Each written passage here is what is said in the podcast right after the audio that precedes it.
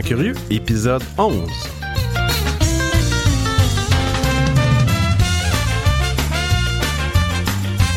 Aujourd'hui, on parle avec quelqu'un de vraiment branché.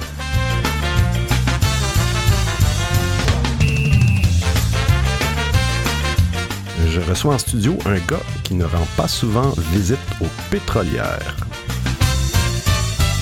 Bonne écoute.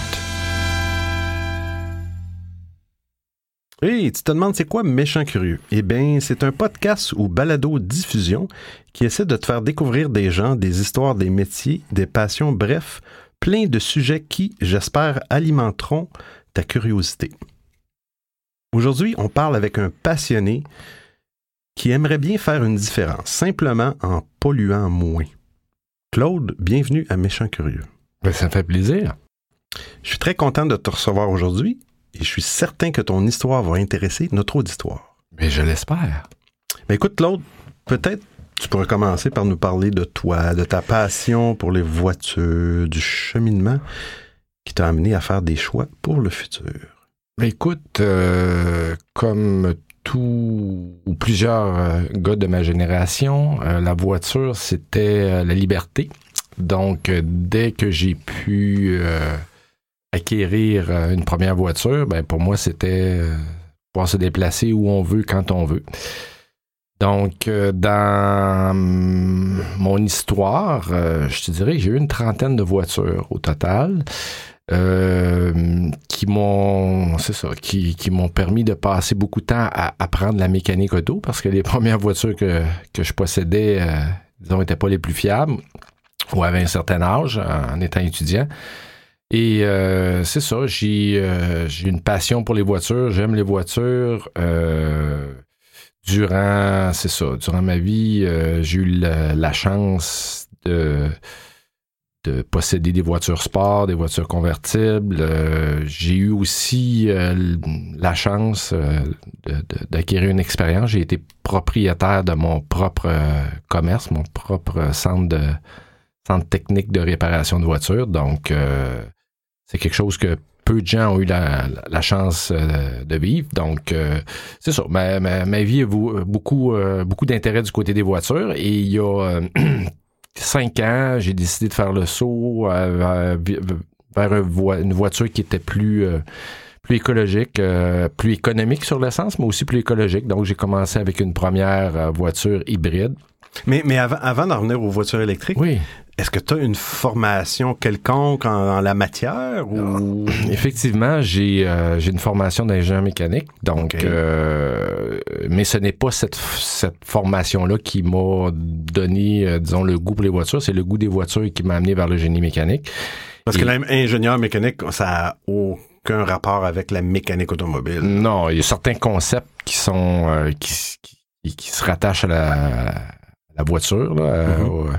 donc, le moteur à combustion interne, on a une formation en thermodynamique euh, qui euh, nous amène à étudier les cycles du, d'une combustion interne, donc comment ça se passe, la pression, les températures avec le mélange des gaz, etc. etc mais euh, ce n'est pas une formation pour s'occuper de l'entretien des véhicules. L'entretien des véhicules, la, passion, je l'avais, l'entretien des véhicules, ben, c'est venu avec euh, l'expérience de véhicules usagés, principalement. Pas nécessairement des véhicules qui étaient économes en essence. Disons que.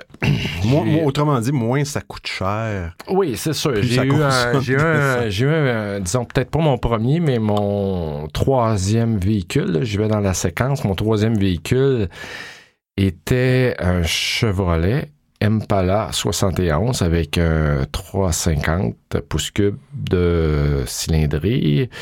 Je devais faire du 20. De, je vais le ramener en, système métrique. Là. Je, devrais, je devais faire du 20 euh, litres au 100 km avec ce véhicule-là.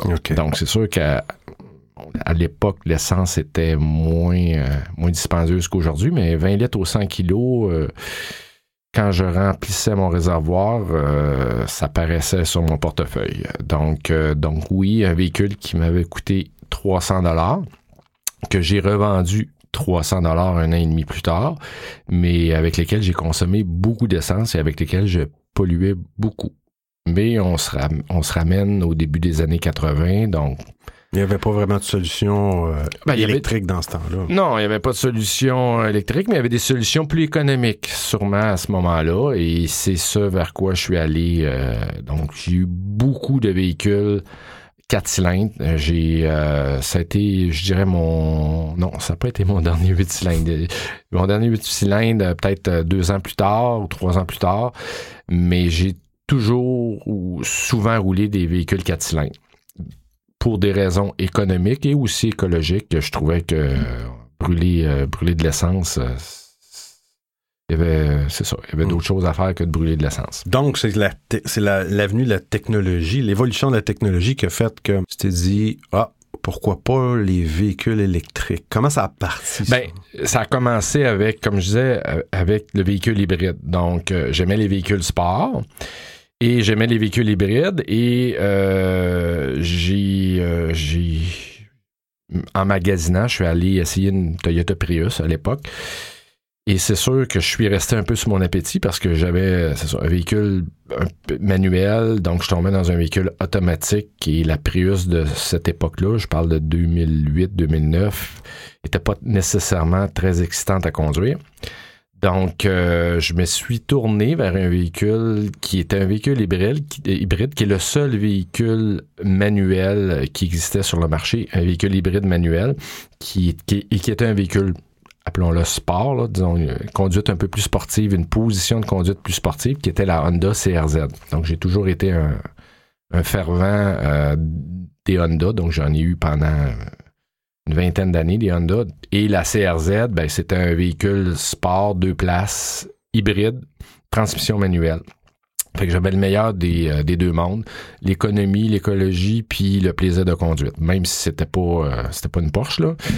Donc euh, j'ai j'ai eu ce véhicule là et je l'ai changé pour un, véhicule neuf qui, du même modèle. Donc j'ai été un des rares, d'après moi au Québec, parce que c'est un véhicule qu'on voit pas beaucoup, un des rares à avoir deux Honda CRZ, coup sur coup. C'est un véhicule qui me permettait de faire entre du 5 et du 6 litres au 100, donc très économique. Et le plaisir de conduire avec une transmission manuelle. donc, c'est comme ça que je suis rentré dans le monde du véhicule électrique parce qu'un véhicule hybride, il y a un système électrique à l'intérieur qui te permet de régénérer et, d'accumuler de l'énergie quand tu freines, mais c'est pas un, pas un vrai véhicule électrique. Un véhicule électrique, c'est ce que tu peux brancher dans le mur. Donc, ça m'a permis de voir comment je pouvais utiliser, euh, c'est ça, l'énergie récupérée pour sauver de l'essence, puis c'est ça, euh, polluer moins. Donc, pendant trois ans, j'ai eu un véhicule hybride jusqu'à temps qu'un bon matin, en lisant mon journal sur la galerie, une première journée de vacances, je vois une annonce sur un véhicule électrique qui, à ce moment-là, m'apparaissait comme, comme inaccessible on en voyait euh, à l'occasion sur la route. Inaccessible financièrement. Donc, sur la route, on, on voyait quelques véhicules électriques. Donc, on recule il y a trois ans, quatre ans. Euh, on voit quelques véhicules électriques sur la, sur la route, très, très rares. Et euh, là, je réalise que ben, c'est plus abordable que ce que je pensais. Et la même après-midi, on est parti, ma conjointe et moi, puis on est allé visiter le concessionnaire voir ce véhicule-là. On est allé l'essayer. Et deux jours plus tard, euh, on est décidé euh, de commun d'accord qu'on faisait le saut. Parce que euh, on était rendu là, on avait deux véhicules, puis on s'est dit pourquoi pas, on va plutôt que d'acheter un véhicule à essence, on va arriver à peu près dans les mêmes coûts d'opération, puis on, on, l'essaie, on fait, on fait le saut. OK. Mais là, pour le bénéfice de notre auditeur, J'aimerais ça qu'on passe à travers les types de véhicules électriques parce que c'est pas clair. Tu, tu m'as parlé tantôt de Toyota Prius.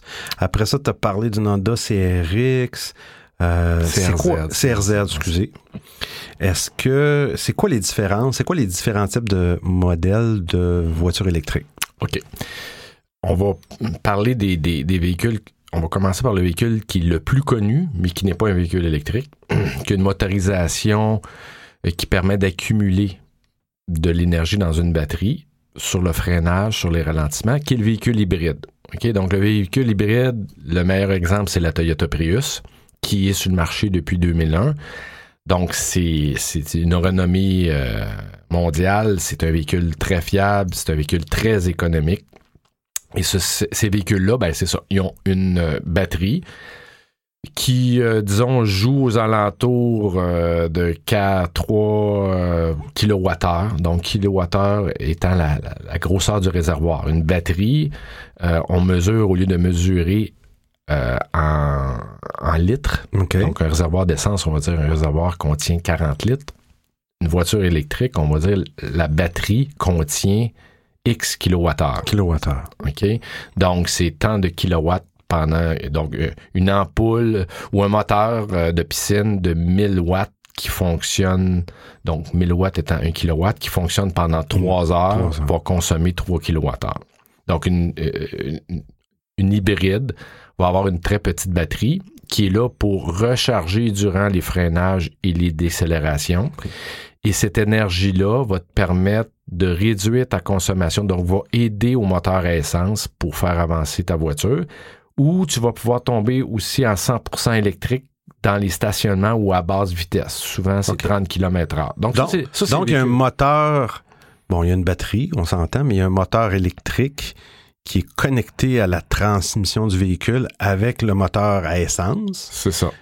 Puis comme tu nous dis, dans les stationnements, ça peut être le moteur électrique qui fait la job au complet, le travail au complet. Souvent, c'est 30 kW, 30 kW, 30 km heure. À ce moment-là, ben, le moteur essence va embarquer. OK. Fait que ça, c'est le premier, c'est le premier type. Mais, mais ce n'est pas un véhicule électrique. Donc, c'est ce que les gens connaissent le plus.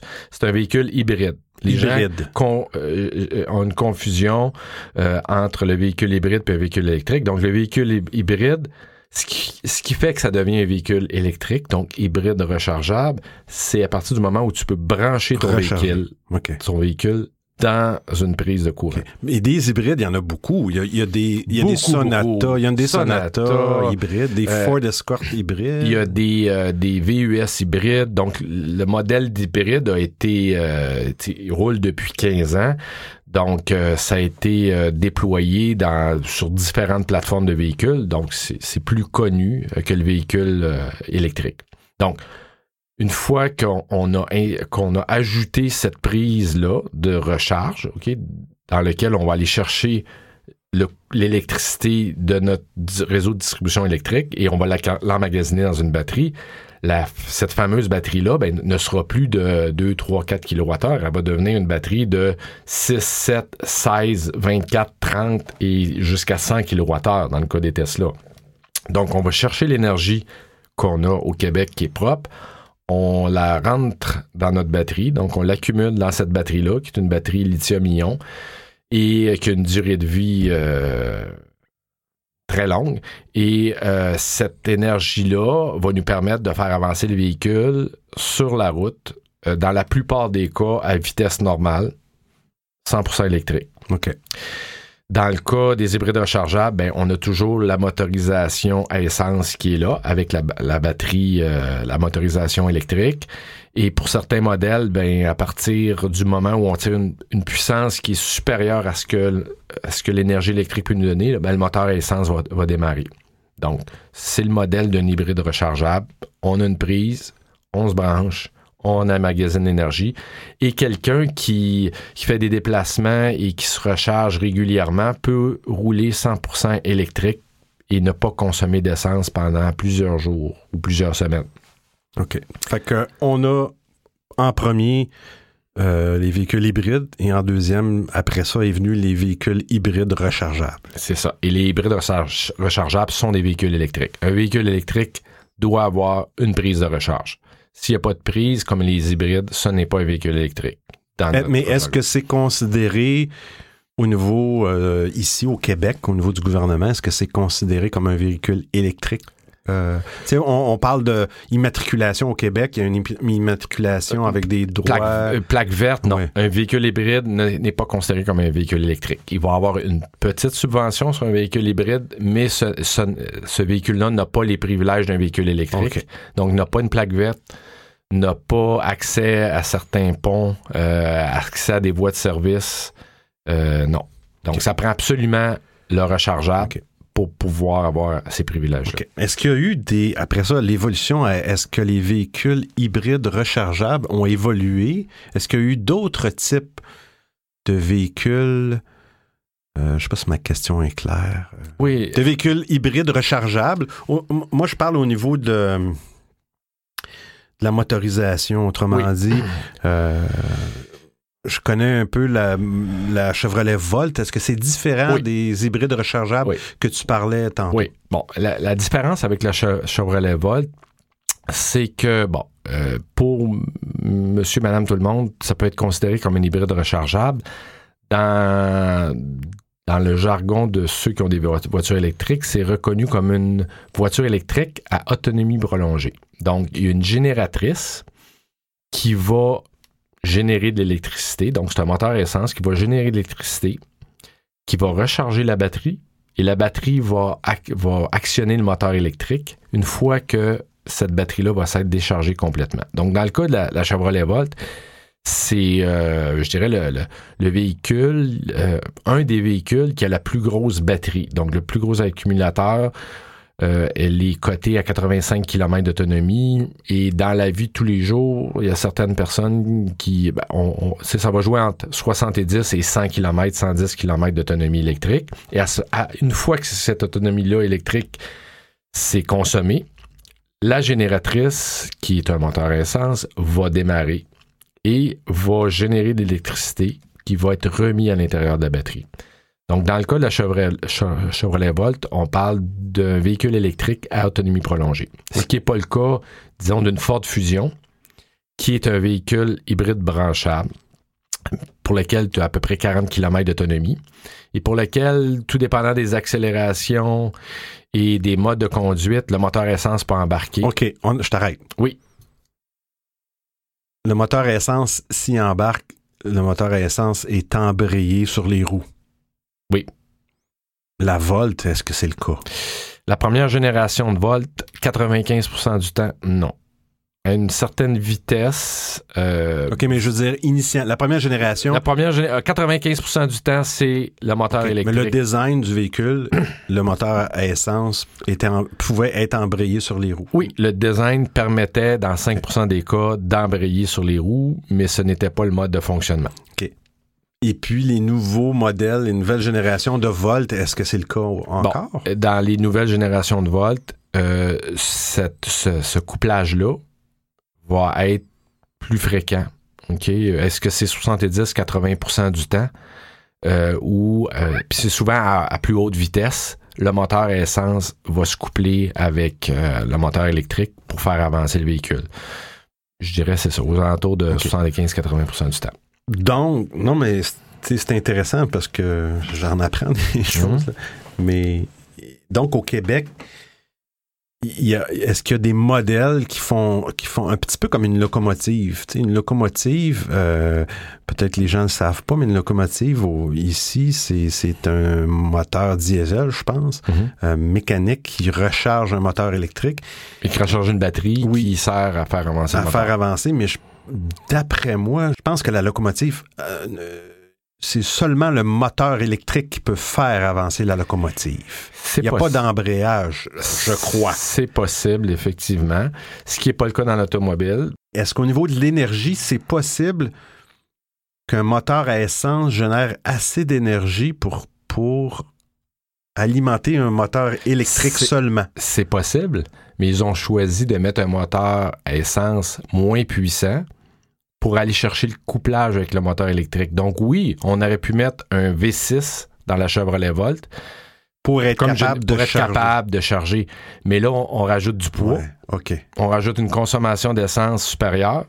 Donc, le meilleur, l'optimisation qui a été faite, c'est d'utiliser un moteur à essence euh, de plus petite cylindrée, soit 1.4 ou 1.5 litres, tout dépendant de la, génération de volts. Et euh, ça permet de, de, de, de, limiter la consommation et d'aller chercher ce couplage-là quand c'est réellement nécessaire. OK. Puis j'aimerais ça savoir, les voitures électriques, est-ce que c'est nouveau?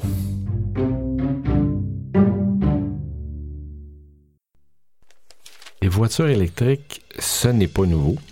Les voitures électriques au début du siècle, donc euh, tournant des, de 1900, étaient même plus populaires que les voitures à essence qui débutaient et que les voitures à vapeur. Faut pas oublier qu'au début du siècle, il y avait des voitures qui fonctionnaient à la vapeur, donc du charbon qui générait une vapeur qui faisait avancer le véhicule. Le véhicule électrique était en avant de ses compétiteurs, de ses concurrents à ce moment-là, principalement parce qu'un véhicule électrique on pouvait démarrer ça juste en appuyant sur un bouton. Donc, euh, très, euh, euh, apprécié de la jante féminine au début du siècle. On pouvait démarrer ce véhicule-là en actionnant un bouton plutôt que le véhicule à l'essence actionner une manivelle pour démarrer le moteur à essence, que la plupart des fans ne pouvaient pas faire au début du siècle. Ensuite, la, voiture électrique ne faisait aucun bruit et ne sentait rien. Parce que au début du siècle, faut pas oublier, l'essence était moins raffinée qu'elle l'est aujourd'hui. La combustion aussi, les moteurs étaient moins sophistiqués. Donc, quand on conduisait un véhicule à essence, ça faisait du bruit, beaucoup de vibrations, beaucoup de boucanes en arrière, qui faisait que c'était pas agréable euh, à conduire. Donc, le véhicule électrique était à l'avance au point où même Madame Ford, Madame Henry Ford, roulait un véhicule électrique plutôt que de rouler un véhicule euh, essence.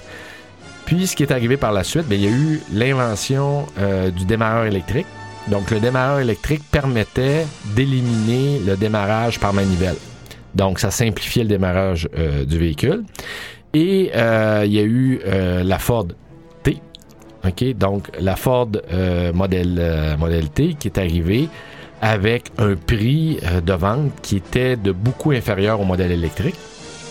Et le troisième élément qui a fait virer la, situation, c'est que la distribution électrique au début du siècle n'était pas ce qu'elle est aujourd'hui. Donc, la distribution d'essence se faisait plus facilement.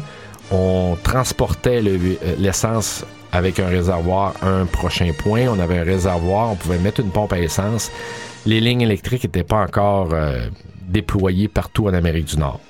Et euh, c'est ce qui a fait que tranquillement, je dirais à partir des années 1910, le véhicule électrique a cédé sa place et, euh, au véhicule à essence. Le véhicule à vapeur a complètement disparu du portrait. C'est le véhicule électrique qui a, pris toute la place jusque, je dirais, dans le milieu des années 90, Chevrolet a sorti sa EV1, euh, qui était euh, un véhicule électrique euh, innovateur. malheureusement, c'est tombé dans, dans l'oubli. Et 2010, Chevrolet et Nissan ont relancé chacun leur modèle pour repartir cette tendance-là.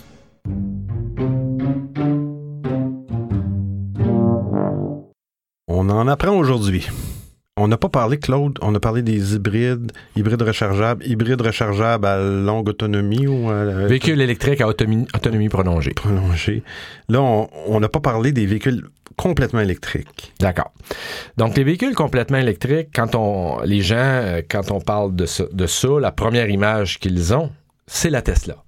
La Tesla étant une icône, donc un véhicule de luxe qui est 100% électrique avec une, une batterie, euh, disons, de, de, grande capacité. Euh, euh entre 60 et 100 kWh d'accumulation. Donc, euh, les gens voient ce véhicule-là en premier comme un, rêve. il a plusieurs autres véhicules électriques maintenant sur le marché. Je dirais que depuis trois ans, il s'est ajouté, euh, euh peut-être doublé le nombre de véhicules électriques à 100% disponibles. Deux, trois modèles? Oh, il y a plus que deux, trois modèles. Euh, le premier modèle qui, euh, qui est arrivé en 2011, c'est la Nissan Leaf qui est le véhicule électrique, 100% électrique, qui est le plus vendu euh, au travers le monde. Donc, la Nissan a commercialisé la Nissan Leaf en, la Nissan Leaf en 2011. Et euh, c'est un véhicule qui s'est vendu, partout dans le monde. Euh, la Kia maintenant, le Kia Soul électrique depuis 2015. Hyundai vient de sortir cette année la Hyundai Ioniq, qui est un véhicule 100% électrique. En 2012, Ford, c'est vrai, j'allais passer à côté. Ford avait la Ford Focus 100% électrique qui était euh, qui a été mis sur le marché. Donc, c'est un véhicule, un véhicule 100% électrique qui n'a qu'une seule motorisation. Donc, c'est un moteur électrique avec une, batterie qui euh, va permettre de faire aujourd'hui entre 160 et 500 km dans le cas de la Tesla. Dans le cas de la Leaf et de la Soul et de la Ioniq, mettons entre 170 et 225 km 100% électrique avant une recharge.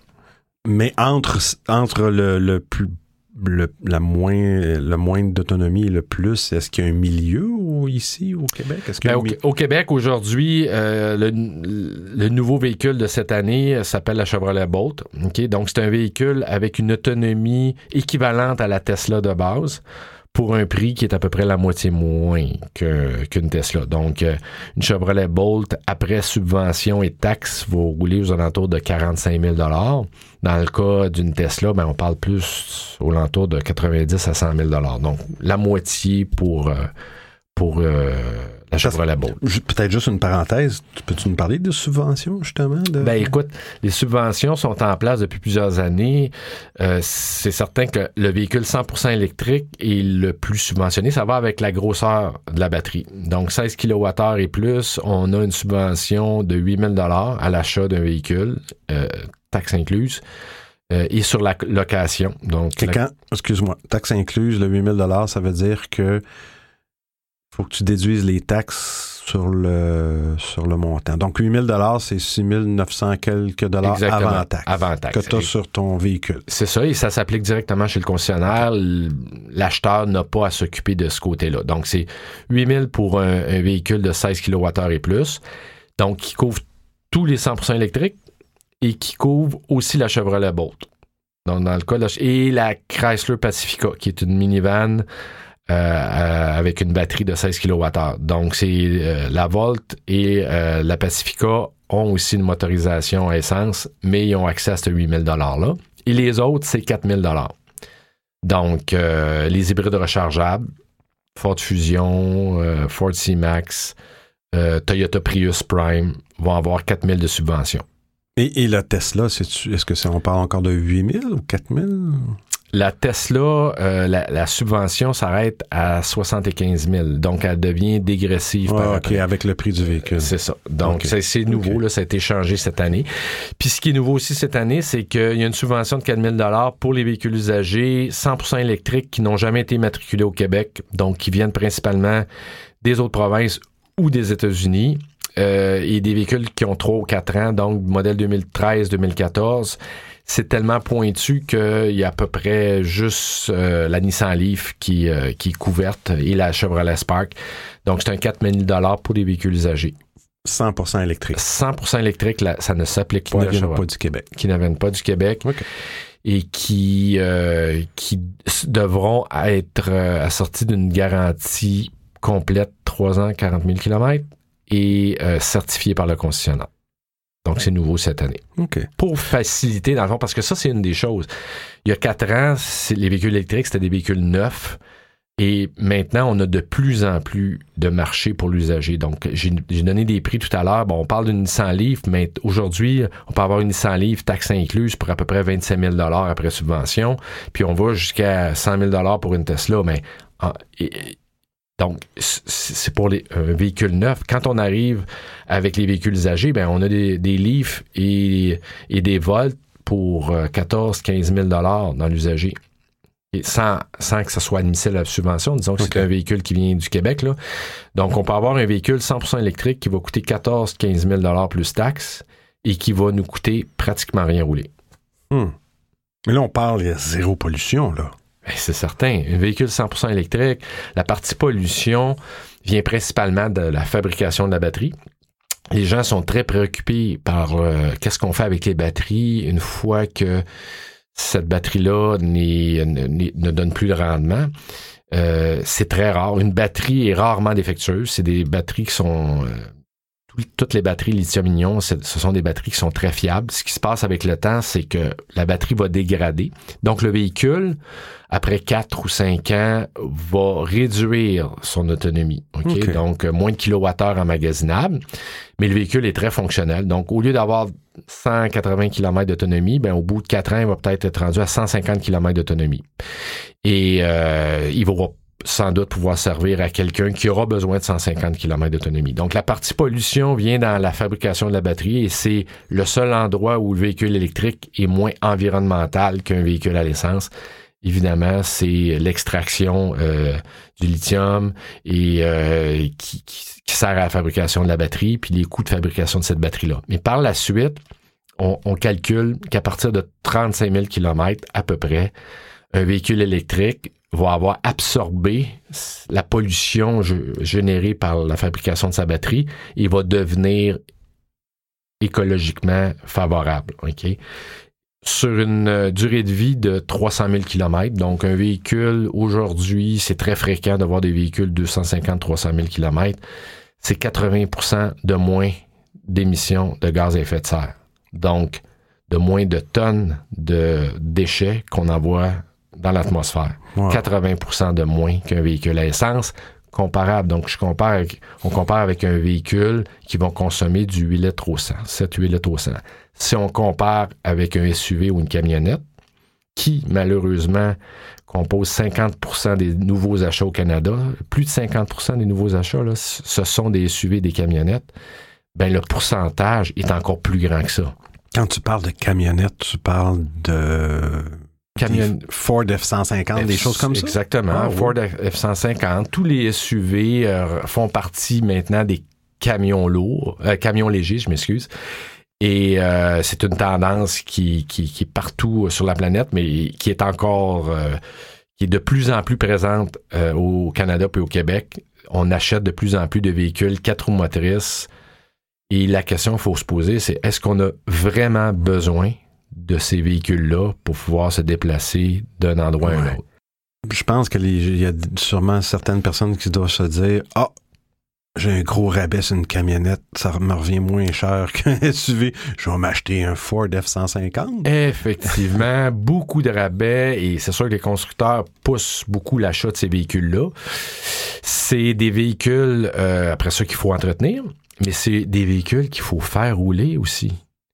Et ce qu'on dit souvent aux gens, c'est tu t'achètes un véhicule électrique, tu as un paiement de voiture. Tu paies ton véhicule. Tu t'achètes un véhicule à essence, tu as deux paiements. Un paiement pour acheter le véhicule et ensuite tu as un paiement pour le faire rouler. C'est les gens sont très surpris. Euh, je vais donner un exemple. J'ai un, euh, un ami qui a, qui a, une Toyota Prius qui, qui est un véhicule très écologique, puis euh, j'encourage les gens euh, à aller vers des véhicules comme ça, encore plus à y aller avec un véhicule 100% électrique. Mais quand je lui dis que ma Nissan Leaf consomme ou coûte 5 à 7 fois moins cher à rouler que sa Toyota Prius, il ne le croit pas. Il est certain que sa Toyota Prius qui va lui coûter, disons, entre 6 et 7 dollars pour faire 100 km. Quand je lui dis que ma Nissan Leaf va me coûter 1,50 mais toi, quand tu dis, parles de coûts pour rouler, est-ce que tu inclus les coûts d'entretien, pas juste le coût de, la consommation électrique? principalement, c'est le coût de la consommation qui est la grosse partie du coût d'utilisation. Mais par la suite, ben, il y a les changements d'huile. Un véhicule à essence, ben, tu as à aller faire tes changements d'huile. Tu as l'usure des freins qui est de beaucoup supérieur à l'usure des freins d'un véhicule électrique, parce que le véhicule électrique, il faut pas oublier qu'en mode freinage, en mode décélération, on va régénérer, c'est un freinage électronique qui régénère, dans le fond, cette énergie-là et la transforme en électricité qu'on va accumuler dans cette batterie-là. Donc, dans les roues d'un véhicule complètement électrique, il y a comme une genre de mini-génératrice? Non, pas dans les roues, mais les roues sont connectées au moteur. Le moteur devient une génératrice. mais il y, a, quand même des freins euh, mécaniques standards. Standards avec des plaquettes, des disques ou des... Donc, à un certain niveau de freinage, il faut freiner en, vitesse euh, rapidement. Ben le freinage mécanique va embarquer. Mais si on fait juste relever le pied de l'accélérateur, on descend une côte, ben ce qui va nous retenir, c'est le freinage Moteur, électrique électrique moteur. qui va régénérer de l'électricité. Fait que là, on n'a plus de radiateur. On, On a, a plus. on- ben, on a un radiateur pour la partie air climatisée, disons. OK. Euh, Puis dans, c'est ça, on a, il y a plus de, de système d'échappement. Plus d'huile. Il y a plus d'huile. euh, il y a de l'huile dans l'engrenage. Dans le cas d'un 100% Ok. électrique, il y a quand même de l'huile dans l'engrenage, mais il n'y a Mhm. pas d'huile à changer sur une base régulière. OK. Euh, il y a des, c'est ça, il y a des freins euh, qui sont habituellement un véhicule électrique dont les freins sont entretenus une fois par année, entretenus étant graissés, nettoyés pour s'assurer que les freins coincent pas. Là. Un véhicule électrique va pouvoir faire euh, 150 km avec les mêmes, 150 000 km avec les mêmes freins. Donc, euh, entretien réduit comparé à un véhicule à, à essence ou un véhicule hybride rechargeable. Et comme un véhicule avec une assistance, un peu comme on parlait tantôt, la Volt, Chevrolet Volt, là où il y a un moteur à essence, c'est quand même, est-ce que c'est plus limité l'entretien mécanique qu'un véhicule complètement Oui, à essence? c'est sûr. Euh, j'ai- J'ai aussi une Chevrolet Volt. On a aussi une Chevrolet Volt à la maison. Euh, le changement d'huile, au maximum, est à tous les deux ans. Je l'ai fait l'été passé, au mois d'août. Et euh, j'ai un indicateur là, qui me dit j'ai tant de pourcents de mon euh, de mon d'usure de mon huile. Je suis à 82 donc, même l'année prochaine, je me rendrai pas à 0%. Je vais faire mon changement d'huile parce que ça fait deux ans. Donc, on réduit euh, cette partie-là. On réduit l'usure des freins. J'ai 100 000 km sur ma Volt avec les freins d'origine. Le véhicule a 6 ans, puis euh, mes plaquettes doivent être à 90% bonnes encore aujourd'hui. Donc, euh, coût d'utilisation. Puis les gens doivent s'informer. Puis c'est Les- important qu'ils s'informent parce que il y a- on, on lit et on voit plein de choses euh, Hmm. dans les journaux, sur, sur le web. C'est important de s'informer euh, aux bons endroits pour comprendre comment ça fonctionne un véhicule électrique. Euh, il, y a, il y a une organisation incroyable au Québec qui s'appelle l'AVEC, l'Association des véhicules électriques du Québec, qui a un site encore plus extraordinaire qui s'appelle qui, qui est le www.aveq.ca où il y a de l'information sur tout, tout, tout. Donc, les différents modèles, l'utilisation, les coûts d'utilisation, les bornes de recharge, où il y a des bornes. Les gens se posent souvent la question, oui, mais je vois pas de bornes. Les gens réalisent pas. 90% du temps, vous allez recharger à la maison. C'est un, un, modèle complètement différent de véhicule à essence où 100% du temps, vous chargez à la station-service. Un véhicule électrique, c'est complètement l'opposé. 90% du temps, vous allez charger à la maison, vous allez partir plein. Quand on parle d'un plein, dans le cas du Nissan Leaf, je donne cet exemple-là, on parle euh, pour euh, une famille moyenne d'un coût d'à peu près 3 dollars. Donc, on fait le plein 3 dollars pour faire entre 170 et 200 kilomètres. OK. Et à chaque matin, on peut partir plein avec un véhicule électrique. On n'a pas à passer à la station-service. Les stations-service, qui sont les bornes de recharge, servent à faire des plus longues distances. Donc, quand on dit 150 à 200 km, 225 km d'autonomie, on aura, à un moment donné, de faire un arrêt d'une vingtaine de minutes à peu près à une borne de recharge rapide. Il y en a près de 100 maintenant au Québec. On peut faire le tour de la Gaspésie avec des bornes de recharge rapide. On va arrêter là 20 minutes, on va recharger jusqu'à 80% à peu près et on repart. C'est changer sur nos habitudes, dans le fond. Oui, c'est planifié, c'est une adaptation. Ça demande un effort. OK? Moi, je fais le parallèle souvent avec le recyclage. Est-ce que au Québec aujourd'hui, on retournerait, on retournerait comme dans les années 60, où euh, quand le lac était gelé, on mettait nos déchets dans un sac vert, on allait mettre ça au milieu du lac, puis on attendait euh, que, les, euh, que le lac cale pour euh, se débarrasser des déchets. OK? C'était, Oh, oui. c'était des pratiques, là. Est-ce qu'on retournerait à mettre du carton, du plastique dans nos poubelles Hmm. plutôt que de le recycler? Je vous le dis, j'ai fait le calcul. Le temps que ça nous prend à recycler les habitudes qu'on a pris, les efforts que ça nous demande maintenant, qui sont maintenant rendus dans notre culture, dans nos façons de faire, ça prend plus de temps à recycler et à composter que ça de temps que vous allez prendre à une recharge rapide dans votre année. Vous additionnez le temps que vous mettez à recycler, composter, vous additionnez ça pendant une année, mais ça va vous prendre plus de temps que le temps que vous allez être arrêté pour les fois que vous allez avoir besoin de recharge rapide. Donc oui, ça demande un ajustement. Oui, les gens sont préoccupés, l'autonomie. Ben, oui, l'autonomie, mais je te dirais aussi qu'il y a peut-être une, clientèle en vieillissant, les gens veulent des fois, ils ont peur des auto électriques pour leur confort. Ben oui, parce que confort, et, effort et confort, ça rime, hein? Donc, euh, pourquoi, on, pourquoi on a un SUV pour les trois fois par année qu'on a besoin? C'est sûr que... Euh, Mais moi, je te parle de confort, pas nécessairement de pas vouloir faire l'effort d'arrêter 20 minutes mhm. pour faire un grand voyage. Je te parle de confort ils pensent que, bon, dans leur tête, peut-être, ils, se disent, ah, l'électrique, donc, on n'a pas d'air climatisé, on n'a pas de siège chauffant, on n'a pas de... Ben, c'est, pour, pour ça que je disais, le, le, point le plus important, c'est de s'informer. Quand on rencontre des gens, là, ce qu'on leur dit, c'est informez-vous, venez nous voir, on va vous donner l'information. Mais Nissan Livre de base, OK, vient avec siège chauffant avant, arrière, air climatisé, volant chauffant. Je veux dire, le, chauffage est électrique, est instantané. Je, peux-tu une indiscrétion? Une, oui. une Nissan Livre, comme tu me parles, là, est-ce qu'on parle euh, après la subvention, avant taxe? On parle d'un véhicule d'à peu près 24 000 OK. Avant taxe. Donc, les gens vont dire, ouais, mais un véhicule de 24 000 c'est quand même beaucoup d'argent. Oui, mais prenez un véhicule de 15 000 là, puis ajoutez l'essence que vous allez mettre et l'entretien dans une année, là, puis au bout de 10 ans, c'est comme si la Nissan Leaf ne vous coûtait rien. Hmm. Prenez 2500 d'essence et d'entretien par année, là.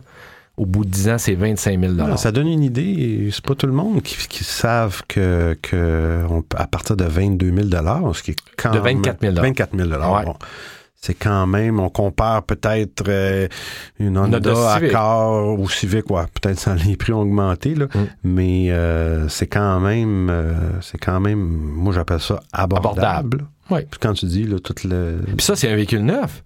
Mais il y, a des, il y a énormément de véhicules électriques usagés maintenant sur la route qui sont entre 15 et 18 000 Des véhicules 2013, 2014, 2015 qui vont permettre de faire les mêmes performances, peut-être un peu moins d'autonomie, là, mais c'est pas c'est pas drastique la, perte d'autonomie que et c'est des véhicules qui coûteront aussi pratiquement rien à rouler et à entretenir. Hein. Donc l'information, la méconnaissance que la population a, ben euh, ce qu'on essaie de faire, euh, c'est ça, c'est d'informer les gens. En tant que propriétaire, c'est les référer vers les sites. Euh, L'AVEC euh, a plusieurs événements partout au Québec qui permettent de faire des essais routiers. Il y a un programme de jumelage sur l'AVEC extraordinaire. Vous restez, je vais prendre l'exemple, vous restez à Longueuil, vous habitez Longueuil et vous aimeriez aller essayer un véhicule électrique, mais vous, n'êtes pas intéressé d'aller chez le concessionnaire, vous ne voulez pas sentir une pression, vous voulez avoir quelqu'un qui est neutre, vous allez sur notre site, puis euh, vous allez voir euh, sur le site, vous avez un programme de jumelage qui vous permet de trouver quelqu'un à Longueuil qui a une Kia Soul. Euh, puis vous allez cliquer, ça vous amène un courriel. Ces gens-là vont vous contacter, puis prennent un rendez-vous avec vous, puis vous asseyez le véhicule. Aussi simple que ça ton prochain projet vert? T'en as-tu un? ben, mon prochain projet vert, euh, je te dirais qu'il est peut-être du côté, euh, du côté de l'habitation. Mon prochain projet vert, euh, ce que j'aimerais beaucoup, c'est être, avoir une habitation qui me permettrait d'être, de consommer moins. Donc, consommer moins d'électricité. Euh, ou d'autres euh, sources d'énergie pour le chauffage. Donc, euh, ça une, donc sans rentrer dans une, habitation avec les panneaux solaires, tout ça, peut-être plus une habitation, ce qu'on appelle passive. Donc, meilleure orientation par rapport au soleil, système de ventilation qui permet de récupérer la chaleur ou d'aller chercher l'air frais dans une autre pièce de la maison ça serait quelque chose qui, euh, qui, nous intéresserait beaucoup. On s'est, euh, on s'est beaucoup informé là-dessus euh, dans, les dans les derniers mois, ma conjointe et moi. Il y, a, il y a une petite boîte au Québec qui s'appelle Solutionnera, qui euh, se spécialise là-dedans, qui, qui informe les gens de la même façon que l'AVEC va informer les gens du côté de voitures électriques, eux informent les gens du côté de la solution de, l'habitation euh, plus écologique.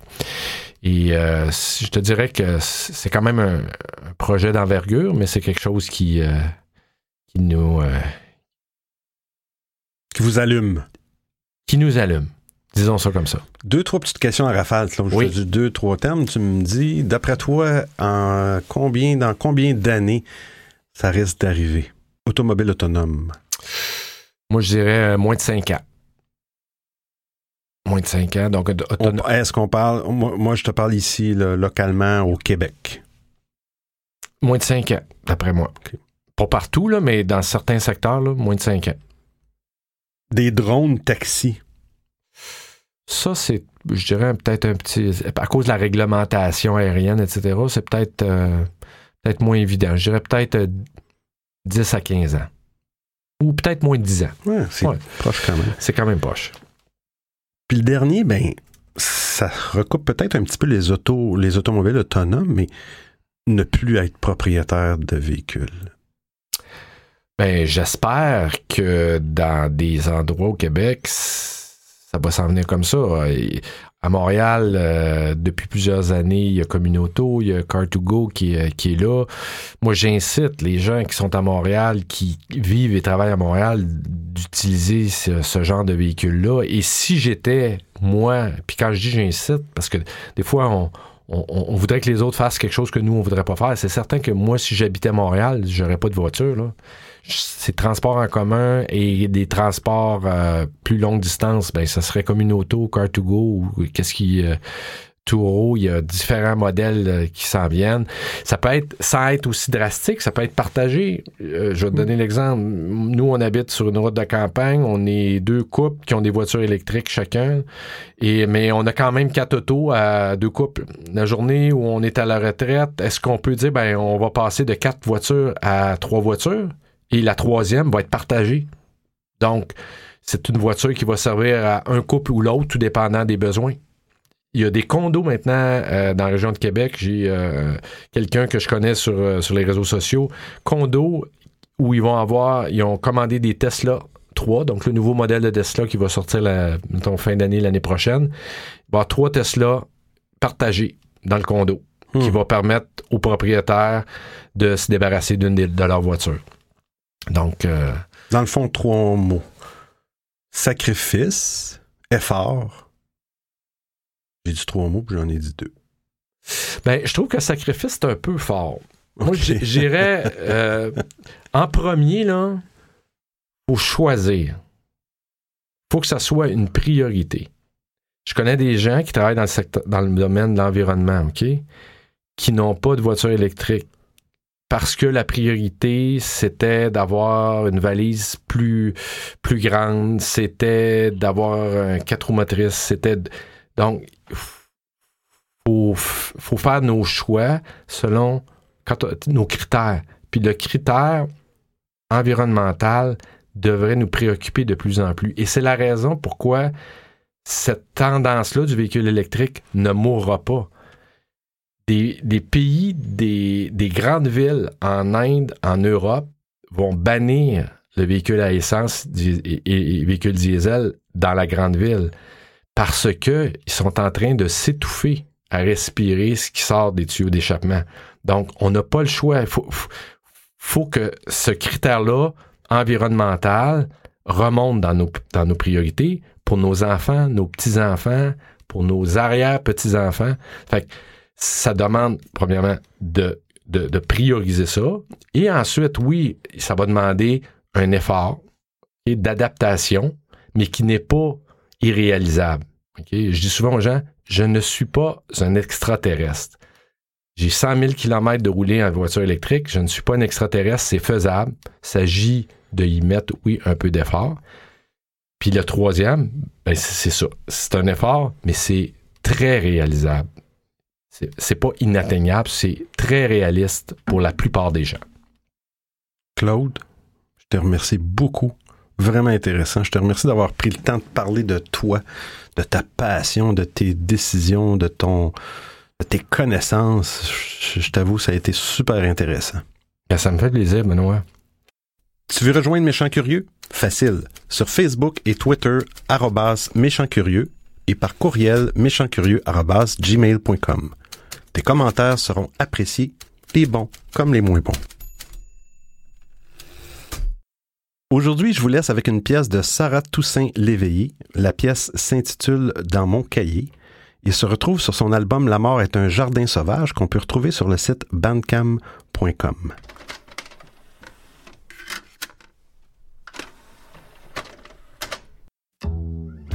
Sur ce, fais des folies, profite de la vie, mais n'oublie pas de rester curieux.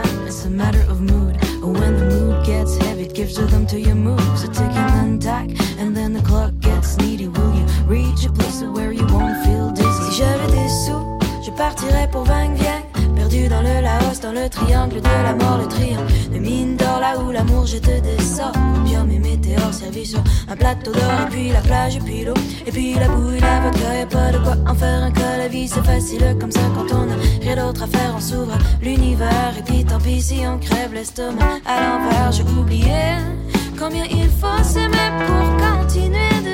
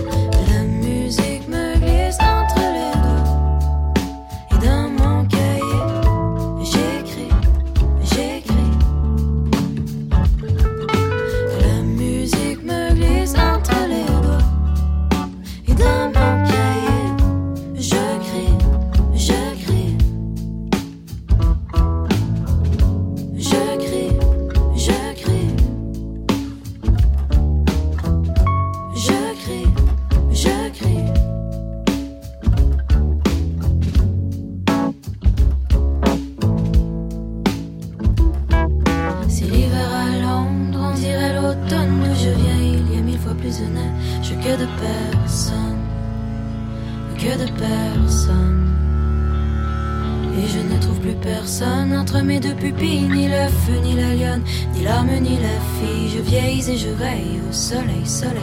Ton absence est un monastère, j'y entre comme une prière. La lune est mon bonnet de vie, son œil des cyclopes me suit. Je suis prisonnière de la nuit, et à mon humble ennui, je devrais revenir vers toi. Et l'air me manque à la cabane du pêcheur. La mer est il devait être 16 heures. Le train était passé, puis le calme retrouvé. On s'ouvrait une bouteille de rhum, et puis ton ami le vieil homme racontait que petit bonhomme, il venait souvent par ici, là-bas, ici, là-bas, ici, là-bas. Pour y pêcher l'anguille. Mais jamais, oh non, jamais,